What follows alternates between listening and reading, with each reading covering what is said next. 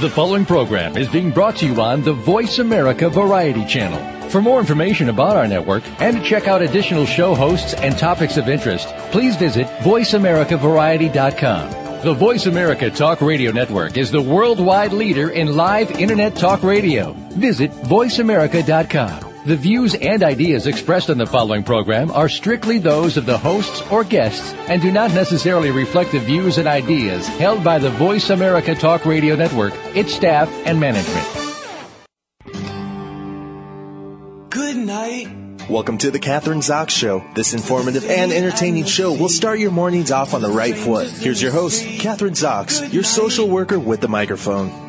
Good morning. I'm Kathryn Zox, your social worker with the microphone and you're listening to the Kathryn Zox Show on VoiceAmericaVariety.com and World Talk Radio. Joining me this morning is Maimah Karmo. Maimah is a breast cancer survivor. Her new book is called Fearless, Awakening to My Life's Purpose Through Breast Cancer. Uh, she was diagnosed with breast cancer at age 32, which of course, uh, and not surprisingly as she describes it, shattered her world. Uh, she was the survivor of civil unrest in Liberia, a college-educated professional, and a dedicated mother to her young daughter. Uh, breast cancer was not part of the plan. How could this happen? Uh, welcome to the show. Nice to have you on this morning, Maimah.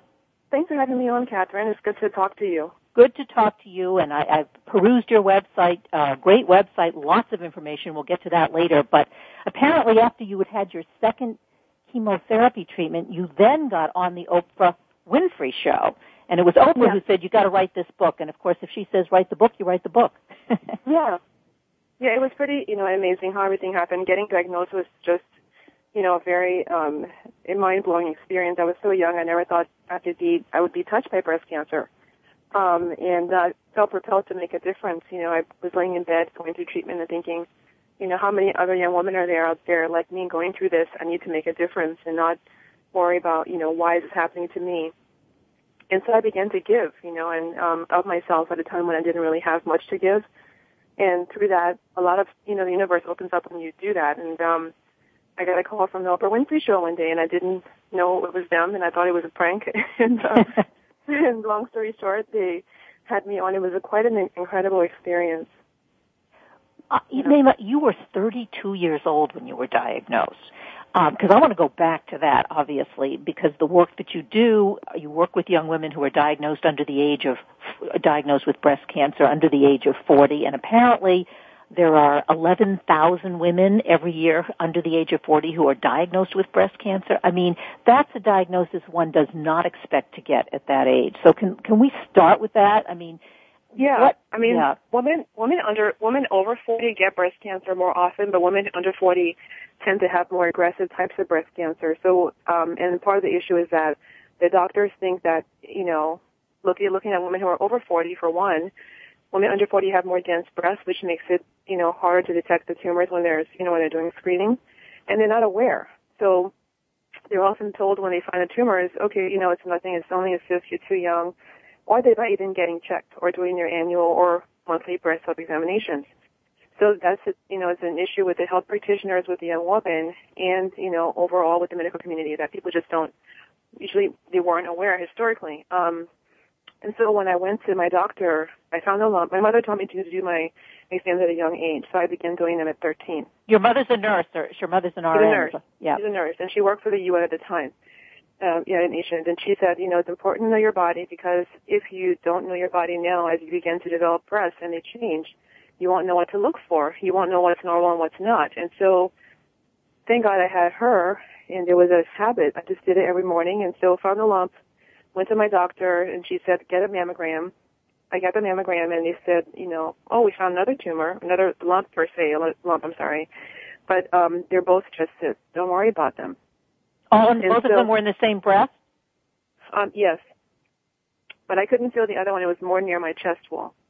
Um, but the other one was a benign, you know, cyst. But either way, they found that the, the tumorous lump was there, and they told me it was nothing. And I had an aspiration which failed, and they said, you know, it's nothing. So just come back in six months to a year. And the doctors told me to pretty much forget about it. But because I have a mother who's a nurse, and my whole life has been centered around, you know, health. I have physicians in my family, and I knew better, so I kept pushing for a biopsy because I wanted to know that the tumor was going to be in fact benign. Um, And thank God I pushed against my doctor's, you know, um, orders. I pushed her for months. And finally she said, you know, she did a biopsy and called the next day to tell me that I had breast cancer and that it was aggressive breast cancer. So if I hadn't pushed for the biopsy, you know, God knows what would have been outcome. Most likely I would have been diagnosed at stage four and I would be, I wouldn't be talking to you right now. But Maimah, I, my question is two things. Like when you first your reaction when you feel a lump in your breast. I mean, what it because I you know, and it, yes, chances are if you are under forty, it's going to be cyst, not necessarily breast cancer.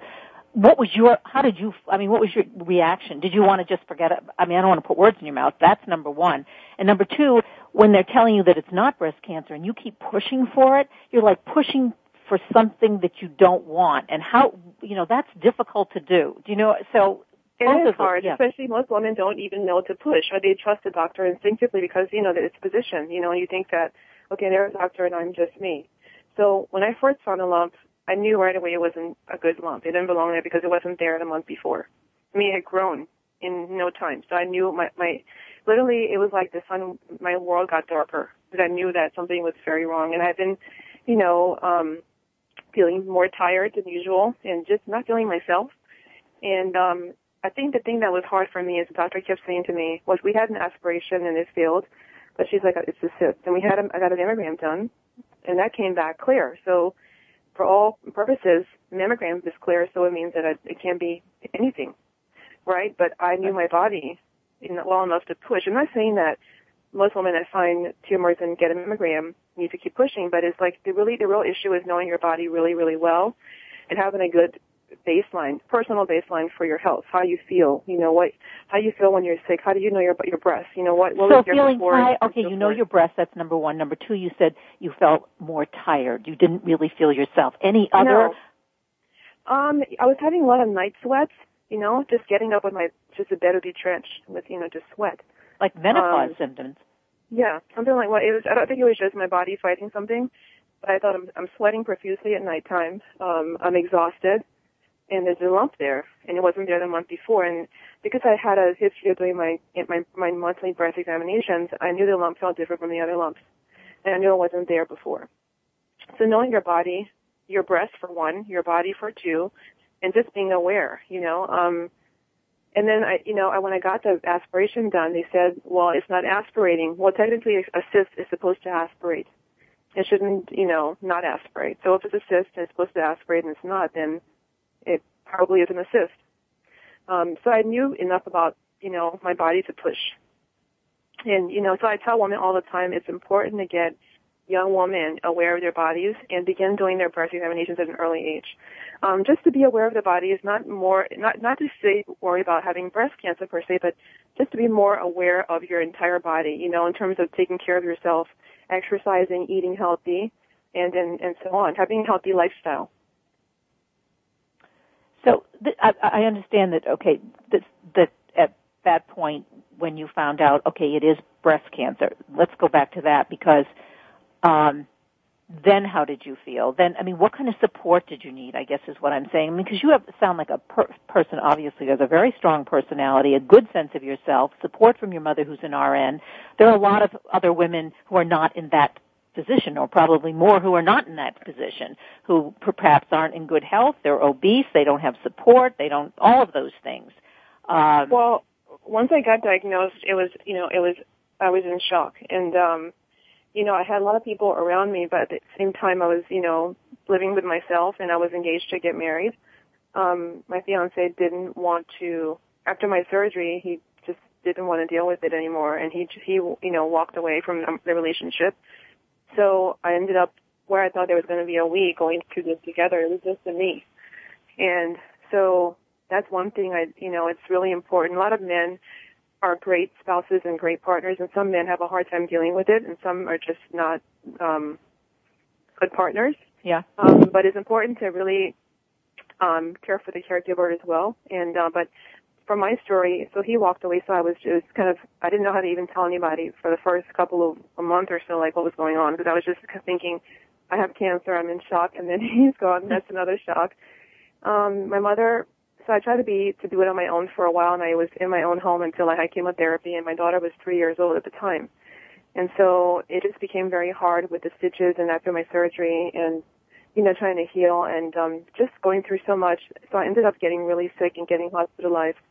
Um, after my second treatment, my mom, when I finally, you know, opened my eyes and I felt normal, she said, "Okay, you're coming home with me." And pretty much, you know, we packed up my house and I moved in with her for the rest of the year. And um, it was, it was, you know, I had family around. They were wonderful. Um, but the challenges were, you know, having somebody who was my age to talk to about this because people kept saying to me, you know, you're lucky you have a child. You know, if you can't have any more because of fertility issues after treatment, you, you're going to be okay. I can have more. I'm pretty sure my cycle is back on, which is something that happens sometimes after treatment. Um, at a young age, well, fertility is impacted by the chemotherapy, and if your cycle doesn't come back, then you may not be able to have. But mine's fine, so um, so that's not an issue. But at the time, I was told, you know, um, there's there's fertility issues and you know, I had to work. I was still working, you know, when I could, and so it was just really challenging to have to work, you know, grocery shop, to you know, cook and clean for, and care for an infant. Um, and the financial burden was, you know, it just added up. You know, with or without insurance, you have a budget for your life, and when you're in treatment, there's bills for co-payments and visits after treatment and visit and you know uh, medication and scans, and it just literally. Um, by the time treatment ended, the year was over. I had, went, I had gone through my savings and part of my 401k, and I just, you know, it was just really, really hard. So how do you um, keep from, I mean, you've described a whole myriad of issues and problems. Number one, chemotherapy, and unfortunately I've had a lot of experience with friends, I'm much older than you, who've had breast cancer and chemotherapy and all what that does to you both emotionally and physically, and then you're talking about finances, taking care of a child, um, just doing the activities of daily living. How do you keep from getting depressed and not letting it overwhelm you and just saying, you know, giving up? Um, well, honestly, I didn't. I, I, I'm not going to lie. I was very depressed. Um, at one point, I just thought, you know, I can't do it anymore. I'm too tired. I'm, I'm alone. I'm, I just want, I just want to be gone. I can't do it. I can't. And, um, you know, I had to really dig in deep to my within myself to find the energy, this to to find the inspiration. I was laying in bed one day and I was just down, you know, and um and then I just I, I I thought, you know, what if I give up and you know if I make it, if I if I survive this this disease, you know, how will I be? How will I live the rest of my life? Will I live it because I was a cancer quote unquote victim or a cancer victor? Am I going to survive and thrive, or am I going to be somebody who says, "Oh, for me, I had breast cancer"? And I prayed to God one night and I just told him, I said, I want to live my life the way that you have ordained it for it to be lived.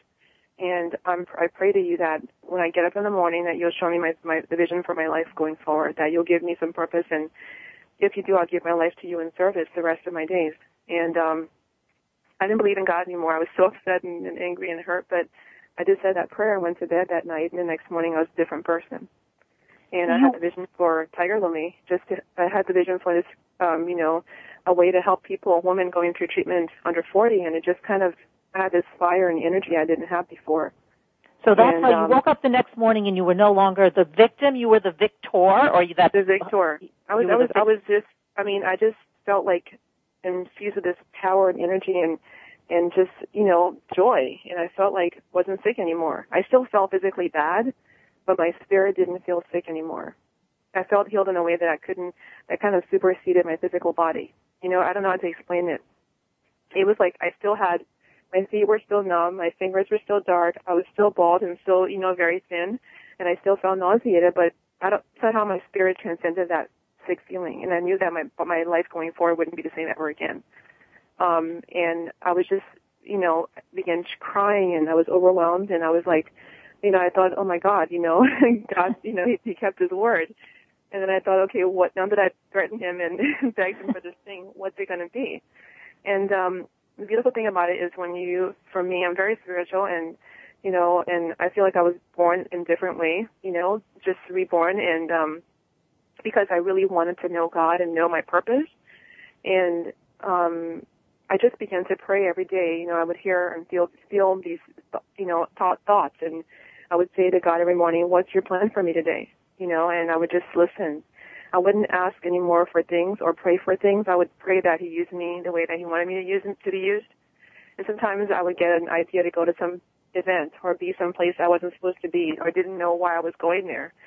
And that's what led me to even the Oprah Winfrey show. You know, it's everything I did going forward was pretty much what God wanted me to do. Um, and people would say, talk to this person, go to that person. And, and when I went to the different events, somebody would say meet somebody else. And, and literally that's how the entire thing happened is me being guided.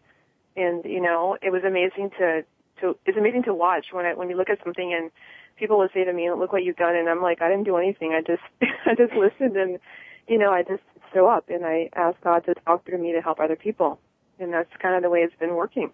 And now, but you, you did know, do something. I mean, you're listening. I mean, however you did it in your way, in your connection with with God and your feeling, your spirituality, and all of that. But there's not a when you're describing it anyway, yeah, you maybe to me anyway, you're you're listening, but you're doing. You're not passive. You you you're you're evolving. I guess it, it sounds yeah, to me in terms yeah. of actually. I mean, I know it's. I know what you mean, I, and I I know. I, I just at the same time I know that the person I was the day before I made that said that prayer, and the person I became were just different people. So I know that even though I'm acting, there's something bigger than me that's involved, that's pushing me forward. And I think that's what I want to give the girls that we're helping through Tigerlily. It's to know that no matter how bad you feel, no matter how hopeless or helpless or, you know, how depressed or sad, there's something bigger there than out there than you that is waiting for you to just reach your hand out and, and, you know, accept and then move forward. And, you know, people say it all the time, you know, well, I don't want to die when they get cancer, but we're going to all go at some point in our lives. What matters is how you use the time that you have right now. Mhm. How do you use the time to make a difference? How do you use the time to give your hand to other people? And it's not about waiting for money or funding or ask. It's just kind of like, because technically, you know, people all, you know, I could have said, well, I don't have any money. I don't have any training for a nonprofit. I don't have any board member. I don't know what I'm doing. I'm just going to just sit here and wait for someone to come and tell me what to do. But I just had to move forward. And, you know, now we're seven years out. In Yeah, I want to talk about the uh, obviously the foundation and Tigerlily, but before we get to that, I want to just because talk about your transformation. I guess I'm Right. using the word transformation because I've heard you describe yourself that you know the before and after, before and after, before the Yeah. diagnosis of breast cancer, and then afterwards.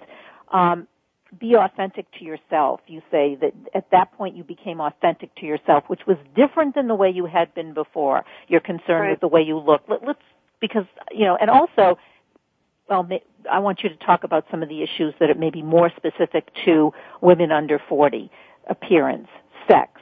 Uh, you know, there are things that may be more specific to younger women when they're diagnosed with breast cancer than to someone 70 or 65. That's Right, three different questions. point- Authentic to yourself.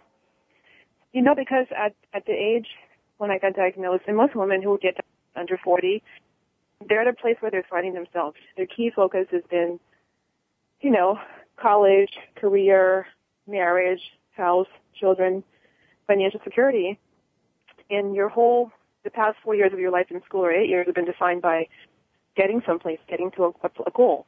And um, let's say you finally got there and you get this diagnosis and your whole life falls apart. So your identity is is those things. It's not really who you are.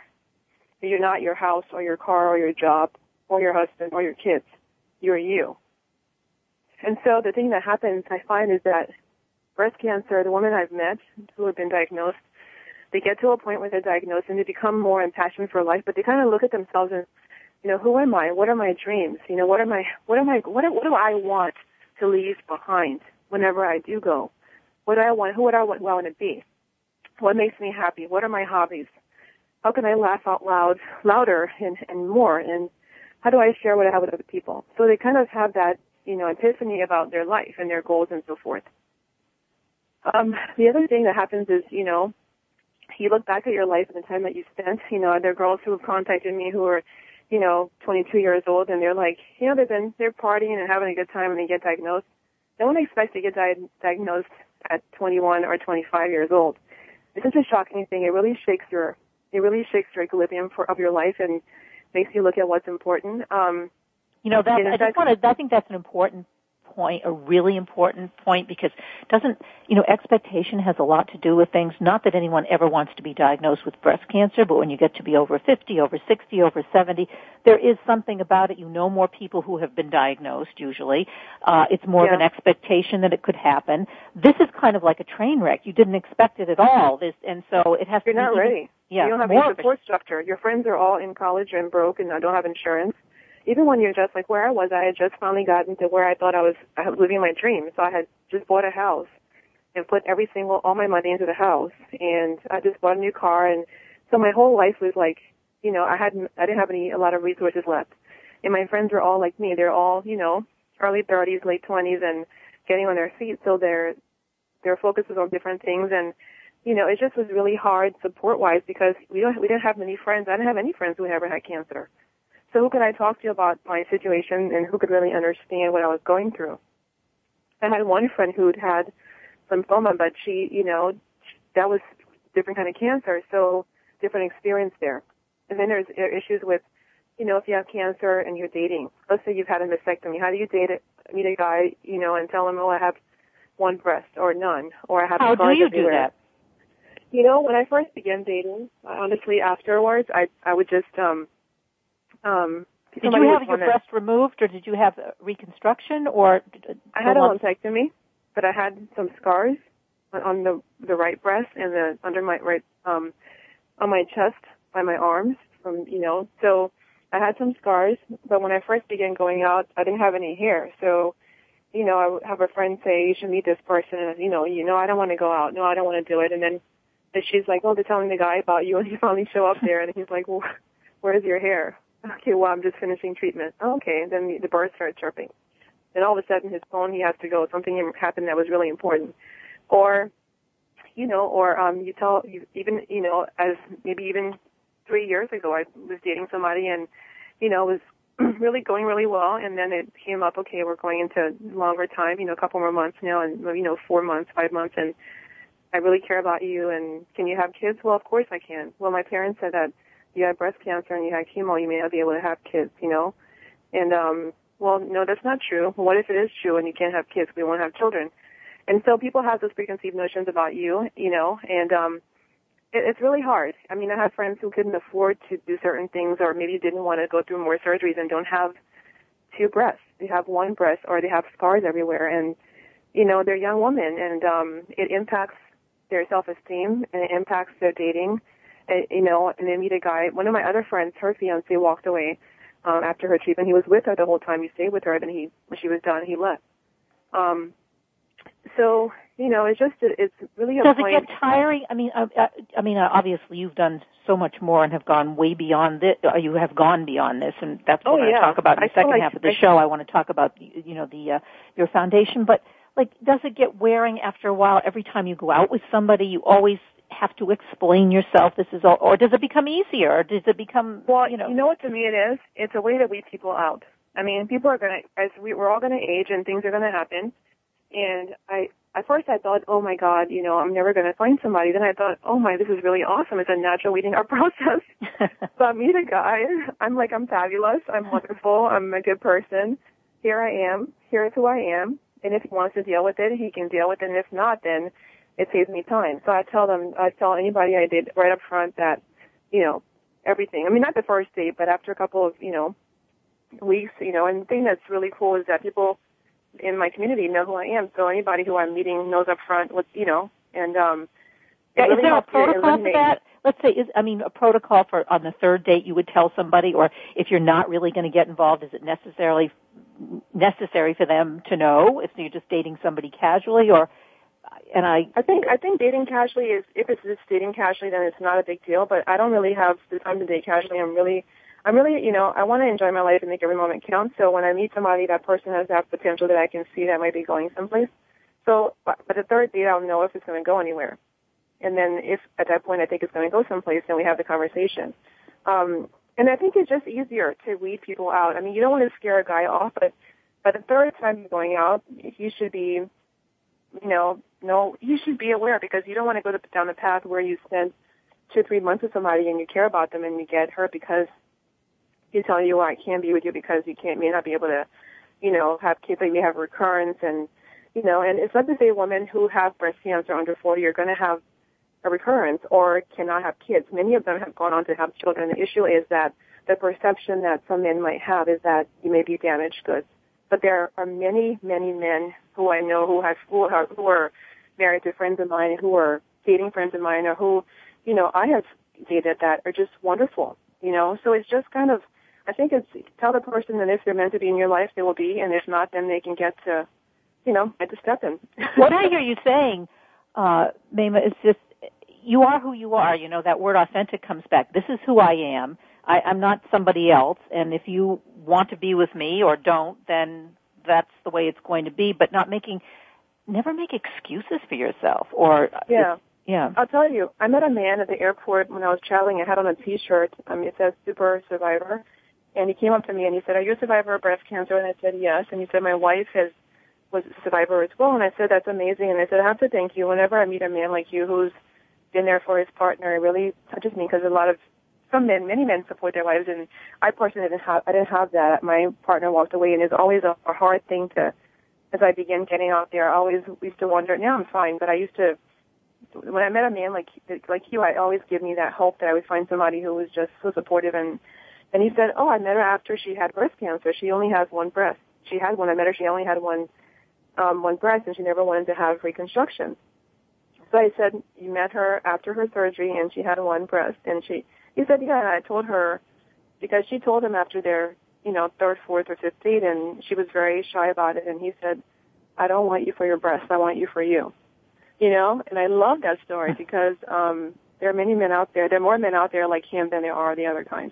Yeah, and that's fortunate. The other, the other thing is, and I think you've uh, watching you. I think on uh, on the internet, you you talk about being authentic and the stuff maybe as a young woman that we, we kind of touched on this, you know, your looks, your weight, your, you know, all kind of those things that young women are concerned about don't, you know, once you're diagnosed, your priorities change. However, you are beautiful. I mean, to me, I, I'm looking at you on, on the internet and, and to me you look like a supermodel. Um, so, um, how does that impact? You know, I mean, you, that's, well, part, that's part of who you are also. No, it. I mean, it, I'm not saying don't um, worry about those things. I'm just saying that you know when you, for me, it, those things don't define who I am. I think my, for me, the inner, my inner self is more important than how I look. I mean, I want to look good. I want to be beautiful and vibrant. But I think that when you're really truly happy, that's that's such everlasting beauty in itself. And you can be beautiful on the outside and not feel good on the inside, and that radiate that comes out as well. So my thing is to empower women to feel their best inside and let that beauty shine out. And that's what's important. Um, we're talking to, uh, you know, we're going to take a break now, and we're going to come sure. back, and then we're going to talk about your Tigerlily Foundation because uh, obviously we're all interested in that. Uh, Maimah Karmo, she's the author of Fearless, and uh, we will uh, be back in a minute. You're listening to the Kathryn Zox Show on VoiceAmericaVariety.com and World Talk Radio. Don't go away.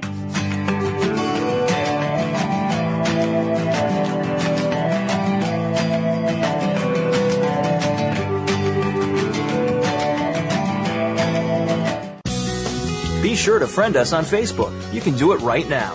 Visit facebook.com forward slash voice America or search for us at keyword voice America.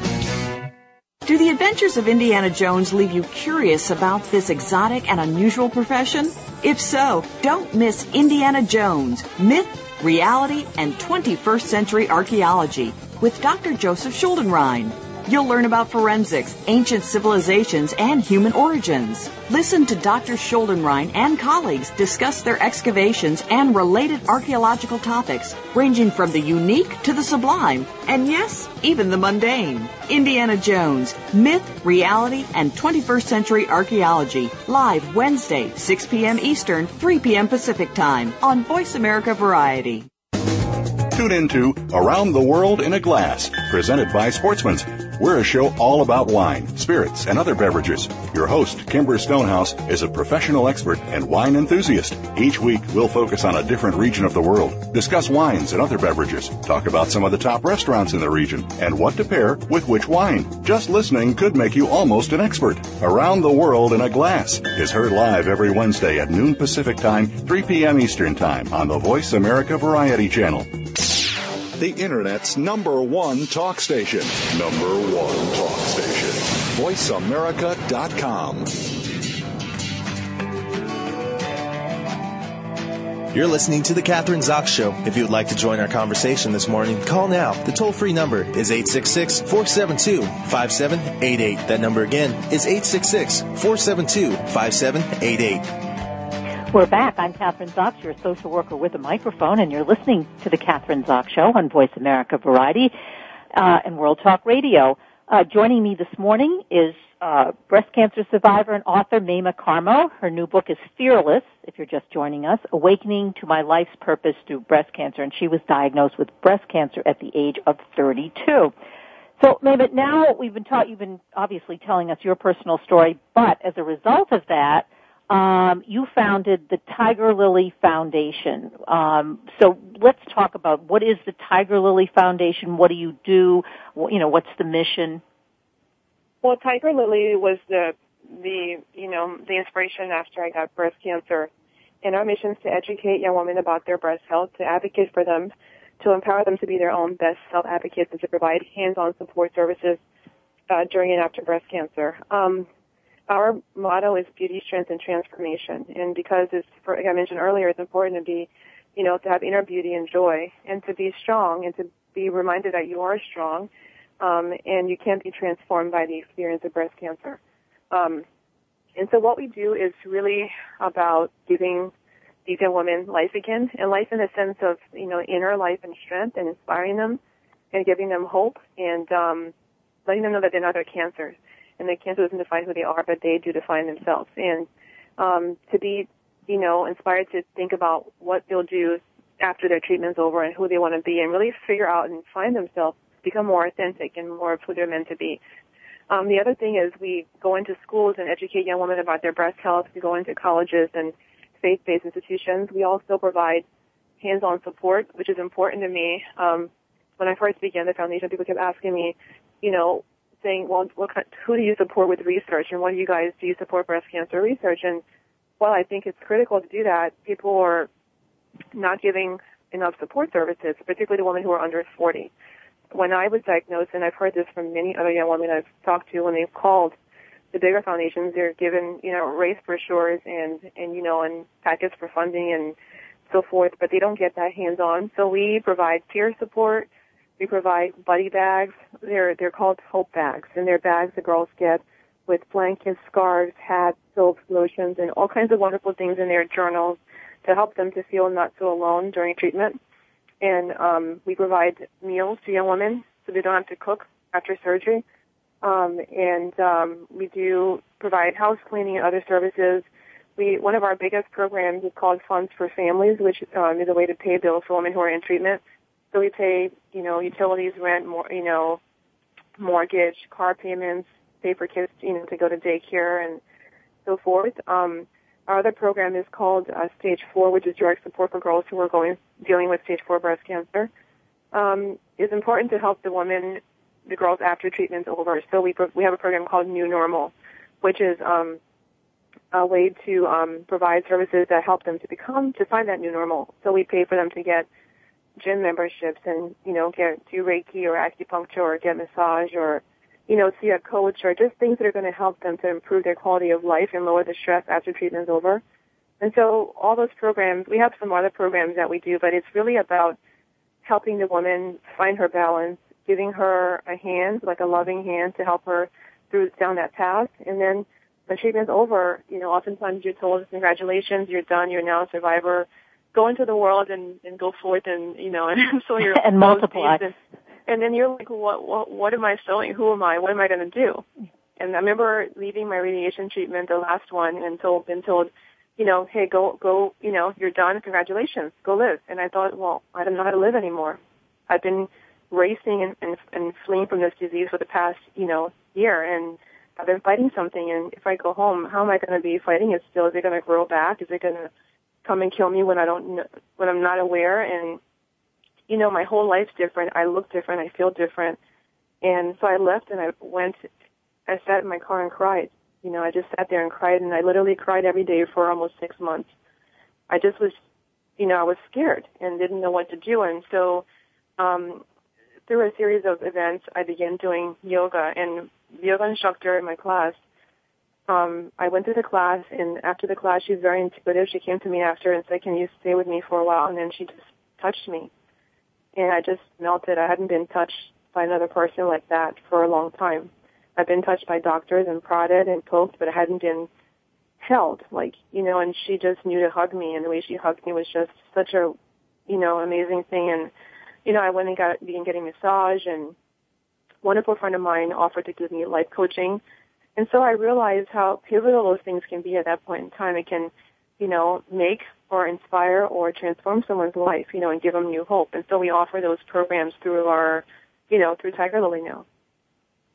I, I, I'm amazed by the whole story that you are, were able to. First of all, I mean, starting a foundation is also starting a business, right? And that you uh, were able to do that and be so successful at it and, and know how to do that. I mean, even though your you, you know your heart was in the right place and you'd had the experience and you know you realized what women needed practical. You've got all kinds of practical things that you provide for them as well as the emotional, but actually getting the foundation going. How did you do that? You know what I'm saying? I mean, it's it's the idea is I was in a, have, I was in yeah. a chemo induced haze.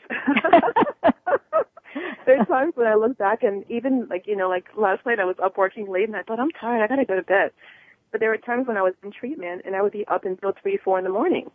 I mean I don't know how I did it honestly. That's why I'm I really feel like like you know there there is something bigger than me in the whole thing because um I mean, I knew that I had to help women first of all. Then I thought, okay, well, no, I got to help young women. And then I, I built the website, and it was just my story and, and resources. And I thought, well, that's everybody has that.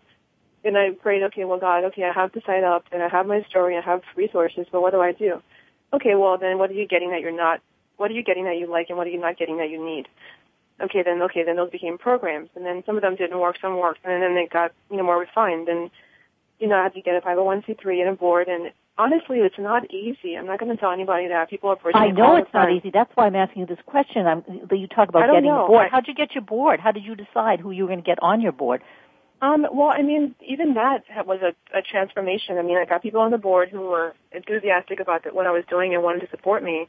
And then I realized, okay, well, they're just cheerleaders. They're not going to be rolling up their sleeves and giving it their all, so they have to go. So there, there was that too. And I mean, it's a business. It's like beginning a small business. It's not easy. I've, I've given my life the past seven years, um, my time, my personal funds. I've, you know, you sacrifice time with friends. You sacrifice, you know, you know, even dating. I didn't date for five years almost. I just, my, I was consumed by beginning by by starting up this foundation. Um, I had a young daughter, and you know, I thank God she's got a child who is very compassionate, and she saw what I went through. So she, you know, when I took her to my events, and I was up working late, and you know, the weekends were just going from this event to that event. She just kind of came along with her crayons, and you know, it's it's a personal commitment. But I know that my life isn't bigger than just my fatigue or my if I'm tired or I'm frustrated. I always have I always keep in mind that there's somebody out there who's getting that call, you have breast cancer, who's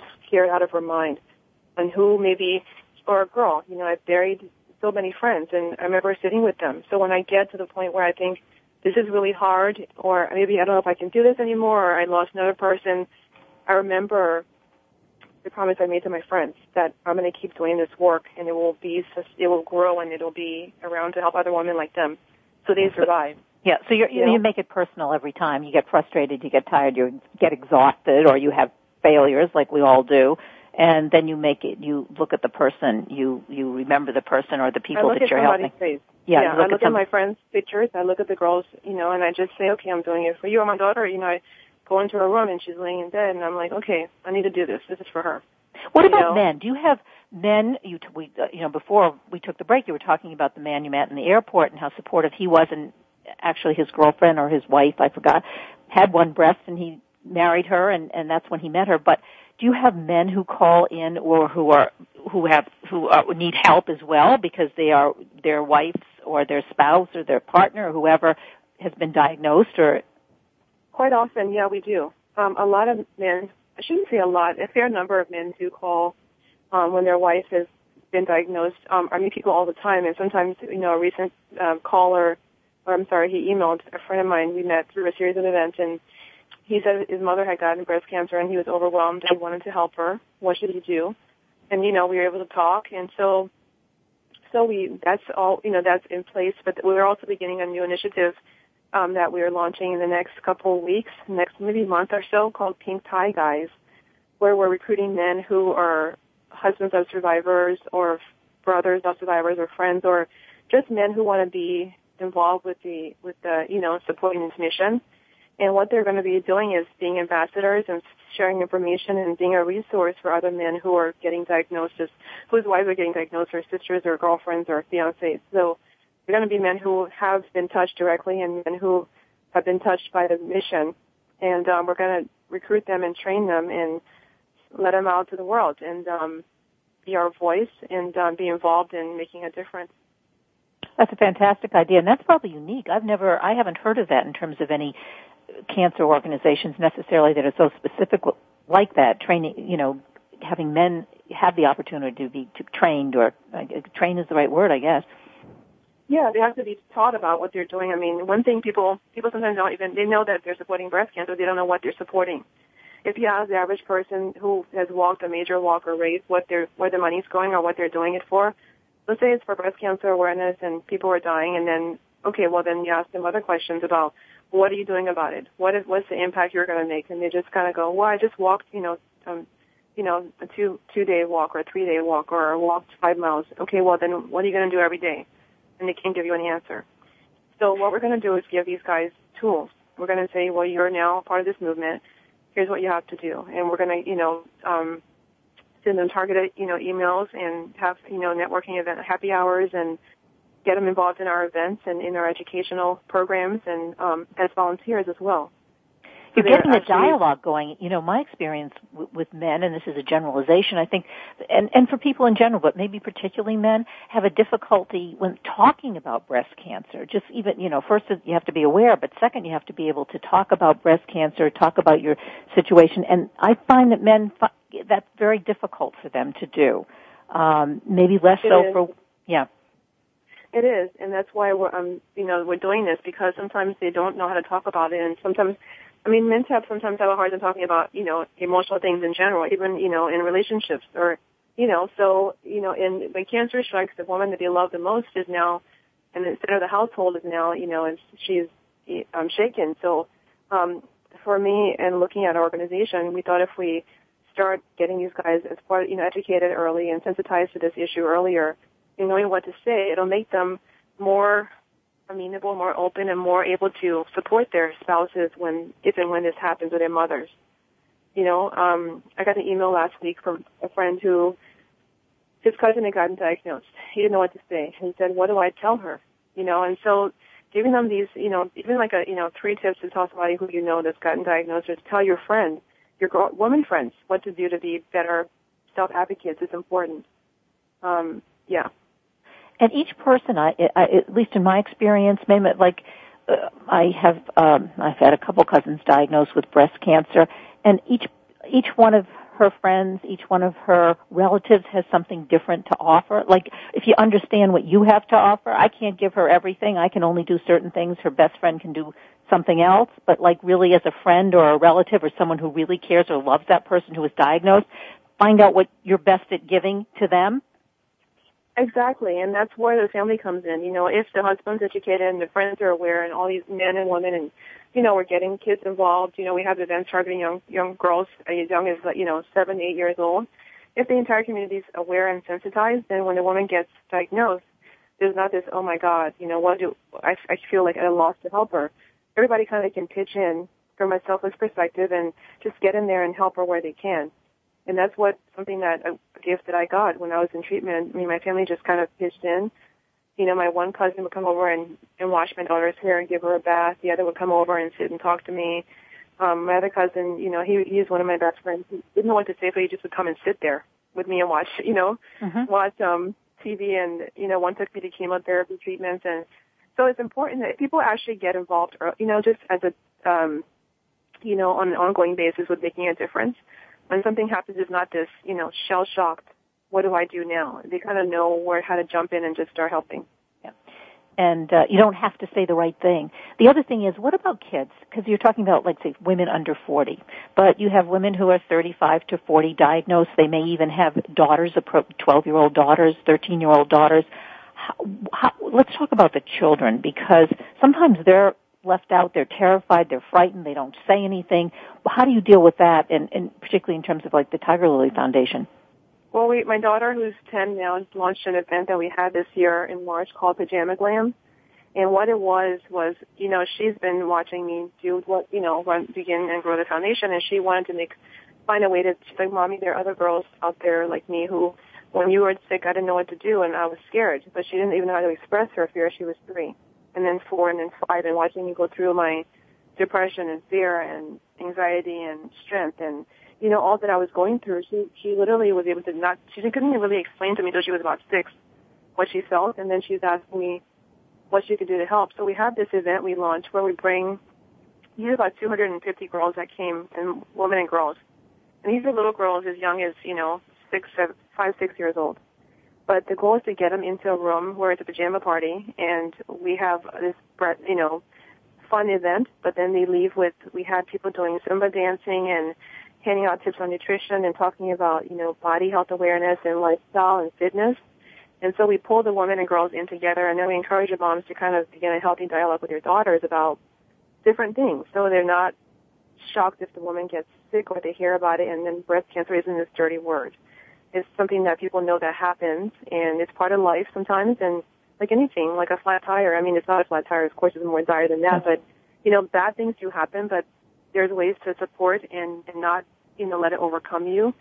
And that way, also, people know that we're there as a resource and so um, having the event for young girls is a fun way to get people educated, empowered, inspired, and into the dialogue early. So these young women are coming to breast cancer events at, you know, five, six, seven, eight years old. And then we pull in the girls who are a little bit older into our programs to start volunteering or, you know, we go into the schools as well. So it's kind of like we have different ways of getting into the community. It's the events, it's different different kinds of events. Some targeting teens, some targeting college age young women, some targeting corporate, you know, people. And so um, we do the events, do the programs, and then we have the one-on-one um, support with the girls who are diagnosed and who are in treatment. And then we have our ambassadors. We have women who are ambassadors in the community who are anything from, you know, women who have gone through breast cancer to news anchors and, you know, local celebrities and so forth. And then we have the Pink Tie Guys program now too. So we so kind of have different ways of doing our outreach to different age groups and demographics. You're infiltrating the community. infiltrating it with a smile. yes, in a very positive way. Right. It's yeah. and also these young girls, I guess, I, afterwards, I mean, maybe this is a good way of using social media. Then they can, let's say you have a group of 10 years old, 10 year old, 11, 12, whatever, then they can communicate with one another uh, if they have questions, kind of support groups with each other, even outside the foundation. I would it would seem to me once they have the information and the connection. Yeah. So we have a huge um, social media um, outreach, and I mean, people are adding every day. We reach directly about 12,000 people, between 12,000 to 17,000 people daily um, through social media, and we have Twitter as well. That's a whole other component, and um, so we do a lot of social media, and we encourage our supporters to tweet, to re- tweet and retweet, and to you know tag. And so people are always adding on our pages and sharing our information. Um, and we're also beginning affiliates in different states. So we have ambassadors in different states who are doing outreach on our behalf as well. People who are doing events, but social media is a huge component for us, and a lot of our marketing is done via the internet, which is fantastic. It's um, efficient, effective, and very low cost. Yeah, uh, yeah, and it gets out to the world. I mean, it's a global thing once you start doing social media. So, Tigerlily Foundation listeners can go to Tigerlily Foundation. Um, obviously, that's the website. And then, the what there are other websites that you recommend that you think that listeners it would be helpful for them to have? Well, definitely if they go to our website, which is www.tigerlily and it's L-I-L-Y foundation.org. We have a resource page which has over a hundred different resources, anywhere from financial assistance to, you know, caregiving to other cancer breast cancer sites. Um, we have tips on nutritional websites, and we, so there's a resource page you can find that has a lot of other links on there as well. There's so many of them. People are doing a lot of good things in this world, and um, we we're lucky to have many of them as partners. Is there anything that we should know about in terms of like new research that you know we talk about racing for the cure, but um, you have all this information. Are we any step further to to a cure?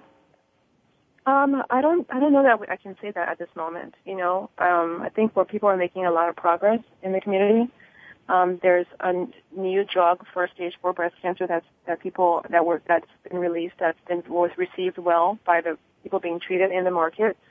Um, but I think also that a lot of it's a two pronged thing. It's you know is the research is a critical element. People need to fund that as well, but need to also live a preventative lifestyle. You know you can't just look to getting a cure after you get diagnosed. It's really important to eat healthy, live well, be balanced, and you know it's important to invest in your own health it's, it's it is more expensive. People oftentimes say, well, it's hard to it costs money to choose and to buy green foods and to you know eat healthier, but then the cost of not doing that is much higher. It could be the cost of your life, you know. Um, and that's one thing we were very very um, strong proponents of the Tigerlily. We were focusing primarily on prevention and early education. So teaching people ways to you know stay healthy by again nutrition and diet and lifestyle is really important to us um, because you know we find that you know cancer is a small percent of it's genetics, a small percent of it is you know people get it just because it just happens, and then a large part of it is just you know maybe in, in environmental causes. I mean they're looking at that now more and more because there not hasn't been a cure in 30 something years or ever. We don't have a cure. So what can we figure out about our environment, you know, externally and inside that could be causing this to happen? Um, and that's what is one thing that interests me very much is looking at environmental causation um, of disease. I think, yeah, I, I agree with you. I think that's a huge, and I think that's just be, people just beginning to get their their um, hands around it, I guess, prevention, not after the fact kind of stuff, and, and environmental. Environmental causes have never been, I've found, sexy. People don't want to talk about it. You know, there's not, it's, it's, it's, there's something about it that is kind of too scientific and, and, you know, people don't seem to launch onto that or think that, they, or latch onto that or even think that they have any control over it. But I guess you're saying we do and we need to take a look at that. I, I think that's really important. Well, I'm saying something caused the cancer in the first place. Looking for a shot to fix a problem or a pill or some kind of drug is it's important to have those. People are dying of breast cancer and other cancers every day. It's important to have research. It's so important. I can't stress that enough. But I also cannot stress enough that we need to take um, control of our own lives and do what we can. Know our body. I mean, there's just even looking at how we, you know, what kind of foods we're buying, the toxins in our homes, you know, the toxins in our car, in the air we breathe, and taking control of your own life is so important to, to be a partner in your own health, you know, and um, not wait till something happens to get treatment, which is again is a whole other cost factor and a lifetime cost factor as well.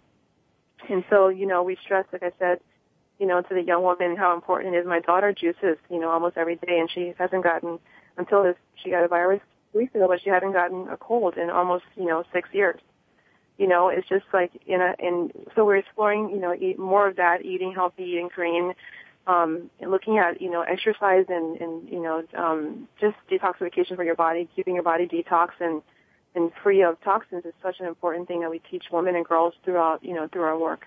And do you do this in the schools when you go around? Um, yeah. We go into schools. We're often called to go to, to do health fairs at schools and companies. And, um, we have volunteers who we teach to go into the community and deliver the program um, that does education. So we talk about knowing your body, doing breast examinations. We talk about, you know, um, lifestyle, nutrition, diet, you know, exercise, yoga, and things like that. And, you know, I tell everybody who works for us or volunteers, you know, you have to practice what you preach. so I get them engaged with doing, you know, healthy things. And um, we promote that at all of our events. Yeah. Um, uh, you know, you mentioned yeah. that you have to pra- you practice what you preach, and I've mentioned this on my show before, but um, you know, I'll go to a physician or physicians for checkups and stuff, and I look at them, and they don't practice what they preach. You know, maybe no, they're a terrible thing. yeah, and and they're they're obese, or they um, not necessarily smoking, but they certainly don't look healthy. And I think, well, what kind of you know uh, role model are you going? Are you for your patients? I think that's really important. Yeah, I mean, it's really important, and um, everybody's different. I can't speak for everybody's lifestyle, but you know, for me, every morning I run, you know, between three to five miles. Every morning I choose. Um, I don't have processed foods in my house. It is, it, it costs more money, but then I have to give up certain things, you know, that I might want to do. But you know, it's just really important, you know, doing yoga, um, practicing healthy breathing, you know, looking at my my household products and what I'm putting, you know, spraying in the house, even skincare products. You know, there's a whole there's a foundation, I forget the name at the moment, but their focus is on environmental toxins. And our skin is our biggest organ. but we're poisoning our skin on a daily basis with different products for, you know, lotions and makeup and, and hair care products, and we're putting this on our children's skin. So that even when a woman is giving birth to a child, oftentimes they've done, they've done studies where, where they measure the amount of toxins that are, a, a newborn baby is born with. You know? And so looking at it even from that perspective, that micro perspective, like, if you don't think about even what you're doing, or what you're not doing, or what you're not aware of, think about, you know, giving birth to a baby that's born with you know, toxins in his bloodstream because of, you know, the way that we, your, the mother might be living and not being aware of it. So it's really important to, to us to teach people to know better, to make better choices, and to make them aware that they. Well, you're definitely acting. doing that, and the Tigerlily Foundation. I mean, it, it's a, obviously it's an amazing project. We have to say goodbye. It was great talking to you today, and I really thank, thank you. you. And yeah, you are you are preventing, you are saving lives. Tigerlily Foundation. You can go to tigerlilyfoundation.com and. uh uh, Maimah's new book, Maimah Karmo, is called Fearless. So uh, you can buy that online in bookstores everywhere too. Great talking to you. Thank you so much. Thank you. Have a great day. Yeah, you too. We're going to say goodbye now. I'm Kathryn Zox, your social worker with the microphone, and you have been listening to the Kathryn Zox Show on VoiceAmericaVariety.com and World Talk Radio. Have a great day, and we'll see you next Wednesday. We hope you have enjoyed today's episode of the Kathryn Zox Show. You can listen live every Thursday morning at 7 a.m. Pacific Time on the Voice America channel. Want to know more about Kathryn? Visit her website at www.kathrynzox.com. Be sure to join us next week for more interviews and great conversations with Kathryn Zox.